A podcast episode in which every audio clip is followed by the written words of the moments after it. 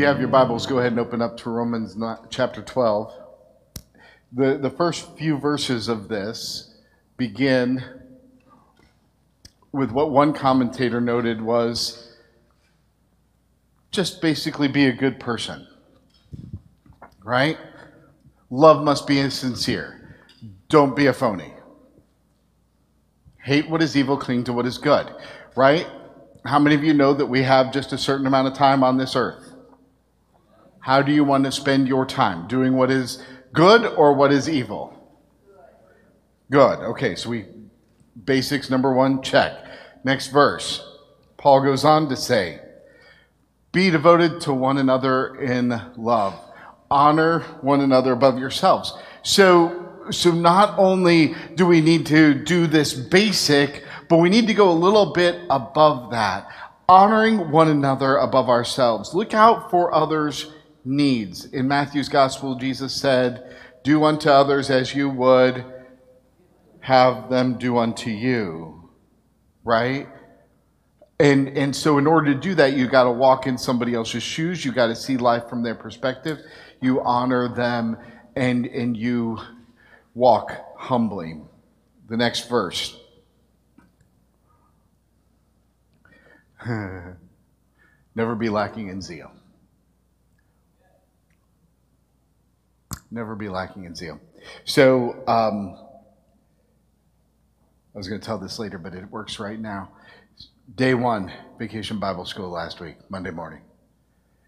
We started at 9. They had their opening. Tell the story, do some songs, introduce the first character, which was Cosmo, right? Cosmo, who said, When things get dark, you need to. We may need to put that up there so everybody can help out. So, so um, this little boy, I, I come in during songs. They've gone to their first station, and his group is staying in here to sing. And he's standing back there by the sound booth, and he's going. I mean, he's about to hyperventilate. And I'm like, what's going on? And he just, you know, and so I said to the teacher, Do you need me to take him out? she said, Please. So I took him out. We sat out on that sofa over there. And I looked at him and I said, So, so what's going on? And he just, we, we started chasing all these little, you know, rabbit trails and balloons. And, and, and the assistant director for our um, early learning for the day camp part, she came by and was just talking. We're both trying to find out kid melting down? And uh, all this, you know, after 20 minutes of trying to just calm him down, they're about to move to their next station. He said, It's just too much church.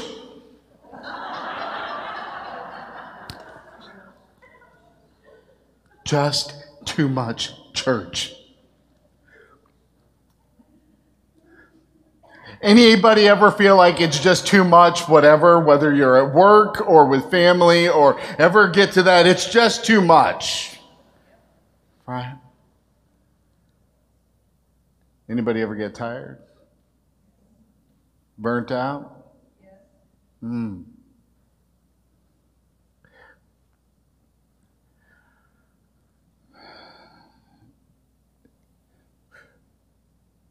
There was a, a, an evangelist I worked with, and he said, People get burned out on church work, but they never get burned out on God.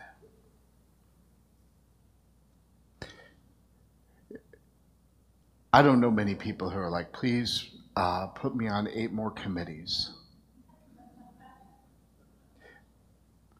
But I do know people who, when they have seen somebody set free in Christ, say, Put me on eight more of those. Let me do that more. Let me pray for more people, please. When people have seen lives transformed, I have never had anybody, and I can say this from almost 30 years of over 30 years of ministry now.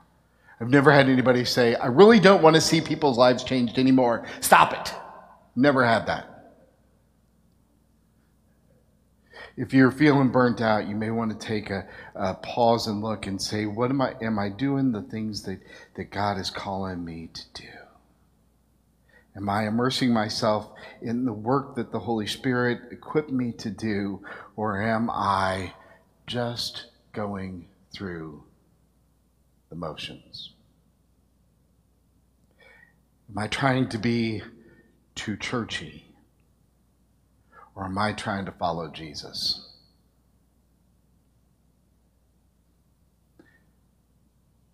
Because sometimes it can just be just too much church.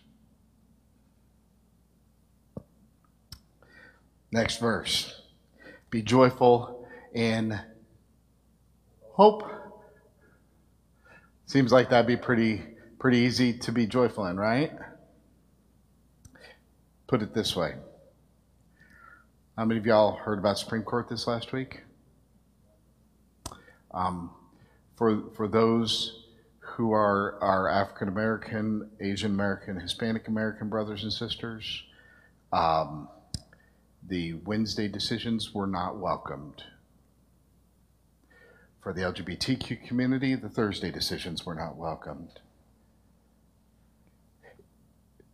If you are hoping, if, if you don't know what's going on, then we sit in a point of privilege, which demonstrates the need for what the laws had been. So I suggest you look it up if you don't know and reach out to people and let them know you love them.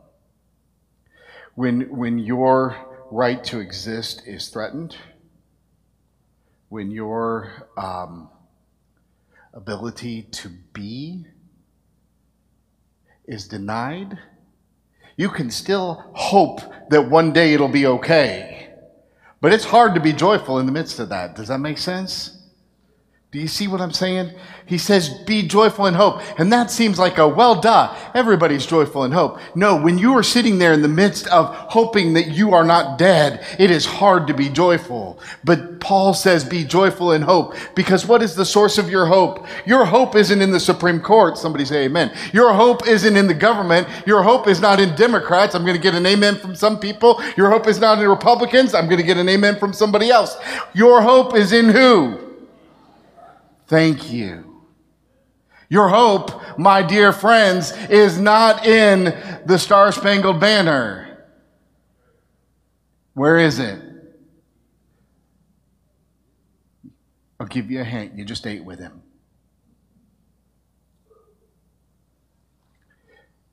And because you can be joyful in that hope, it is more easy, easily attained to be patient in affliction. How many of you affliction what's affliction mean? Trials, trouble. How many of you have been afflicted?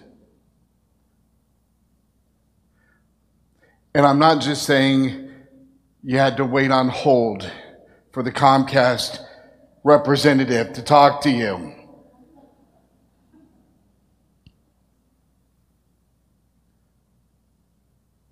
It's hard to be patient in affliction if your hope isn't in Christ. But if your hope is in the one who said, I'm going to die and I'm going to live again, and when I do, I will be with you always, I will prepare a place for you, and all that you go through will build for the kingdom of God, and the world will become better because you've been here, and I will make it happen. If your hope is in that one, it's easier to be patient, right? How many of you have seen your kids struggle or suffer? It's hard, isn't it? It's hard. And it is hard to be patient in that affliction, but you need to be faithful in the prayer. Oh God, please fulfill my hope. Help me be patient and let me trust in you. Let me trust in you. I don't know that I'm ever going to get to the sermon. We're just going to keep going. It'll be okay. I know you prepared a lot of slides, and I love you, Jake, for it. Can't guarantee we're going to get to them. We do love you, Jake. Next verse. Share with the Lord's people who are in need. Hmm. Who are the Lord's people? Everybody. So share with people who are in need. Practice hospitality. What is hospitality? It's a cold cup of water for somebody who's thirsty. It's a it's a welcoming embrace for somebody who's lonely. It's even sometimes conflict. When something doesn't go right and you try to work through it, practice hospitality. Next verse. we struggle with this as Americans, don't we? Somebody comes against us. What do we do? We practice the 11th commandment. Oh, come on. You know the 11th commandment, right? Do unto others before they do unto you. You don't know that one? You don't watch the right movies. Sorry. when, when somebody persecutes us, um, I loved that uh, call to worship. I just told Jake, I texted him right after it. We need to use this in second service because that was amazing. Um, you know, when, when somebody does this, when somebody persecutes us, our first response is to protest them or punch them in the nose. Bless and do not curse. I talked about that last week, so if you missed that, feel free to go listen to why it's important to bless and how you bless and what that looks like. But when we're persecuted, we, especially we in America, have a don't tread on me mentality. And we serve a Savior who invites us to walk with Him. Right? Follow Jesus. Before you're invited to worship Jesus, you were invited to follow Him. And He didn't punch them in the nose or protest them. He let them tread on him. Rejoice with those who rejoice, mourn with those who mourn. Seems like it would be easy to do. How many of you have been in a good mood and been with somebody who's struggling and it's hard to meet them? How many of you have been struggling and been with somebody who's who's thing, everything's going well? We when when Bex got into Purdue, some of their friends didn't get into their college of choice. And and we were rejoicing while they were mourning. Purdue's hard to get into if you didn't know that. They had 80,000 applicants this last year. They don't have 80,000 openings. Some people, more than half, will be told, I'm sorry, there's not a place. More than 70%, 75, will be told there's not a place.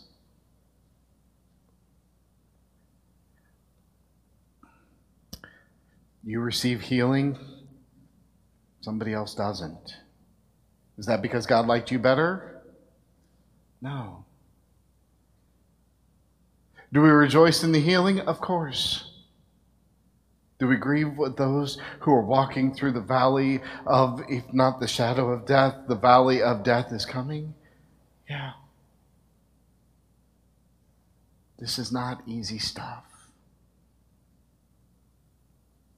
Is the world better because you do it, though? Yeah.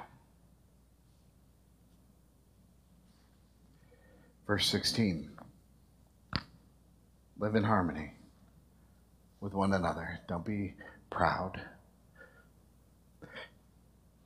Anybody struggle with this? How many of you, as kids, had siblings? Yeah. How easy is it to live at peace with one another?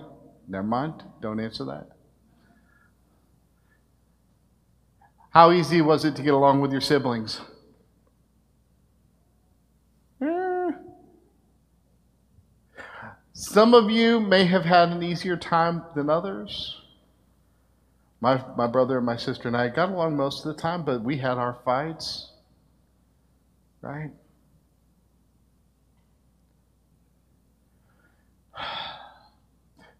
Part of the secret of living in harmony is to recognize that other people have good ideas too. Don't be proud, don't be conceited. Your idea may not be the only idea or the best idea, right? 17, don't repay anyone evil for evil. be careful to do what's right in the eyes of everybody. Again, it's hard. Verse 18, this is, we've already talked about this. Live at peace with everyone as far as it is up to you. This recognizes that you can try, but there are other people who may not make that possible, right? You can try. There are other people who may not make that possible, which then we go back to the how do we bless those who persecute us, right? See how this all works together. 19. Don't take revenge. We are people who would like to revenge, to avenge, right? We want to get back at those who do harm. Justice, we call it. But it's a certain form of justice. It's retributive justice instead of restorative justice.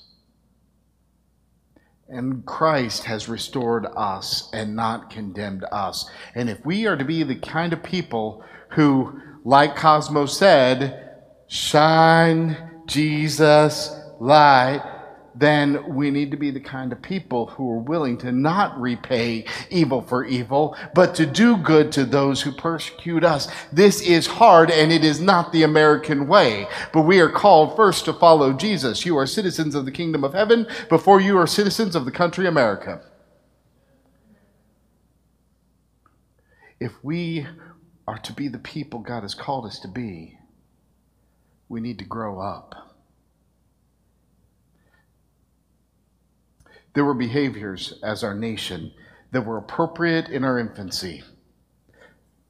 Just like your kids, when they grow up, right, Tara? They, they do different things at different ages. And when they were a baby, they just laid there and everybody went, oh. When they are teenagers, if they just lay there, you will not go, oh. Tell me I'm wrong.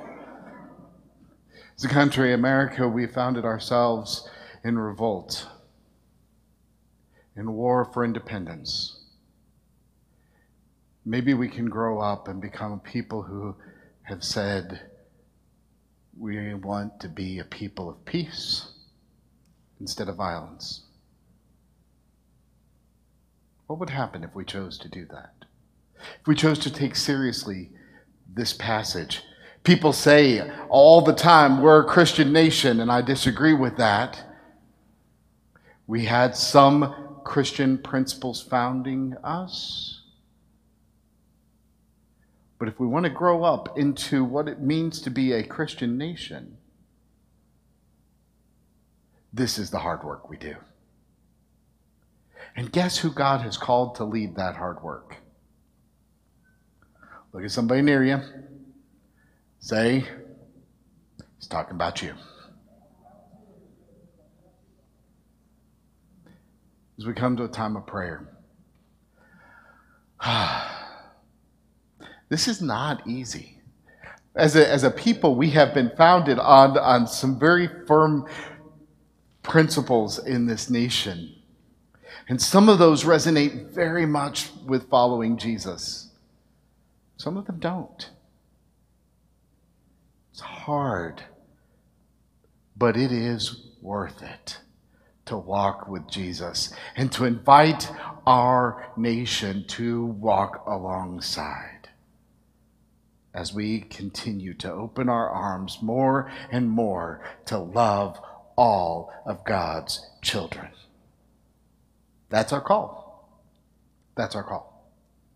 As we come to the time of prayer, where do you need to shine Jesus' light with the kids from this last week?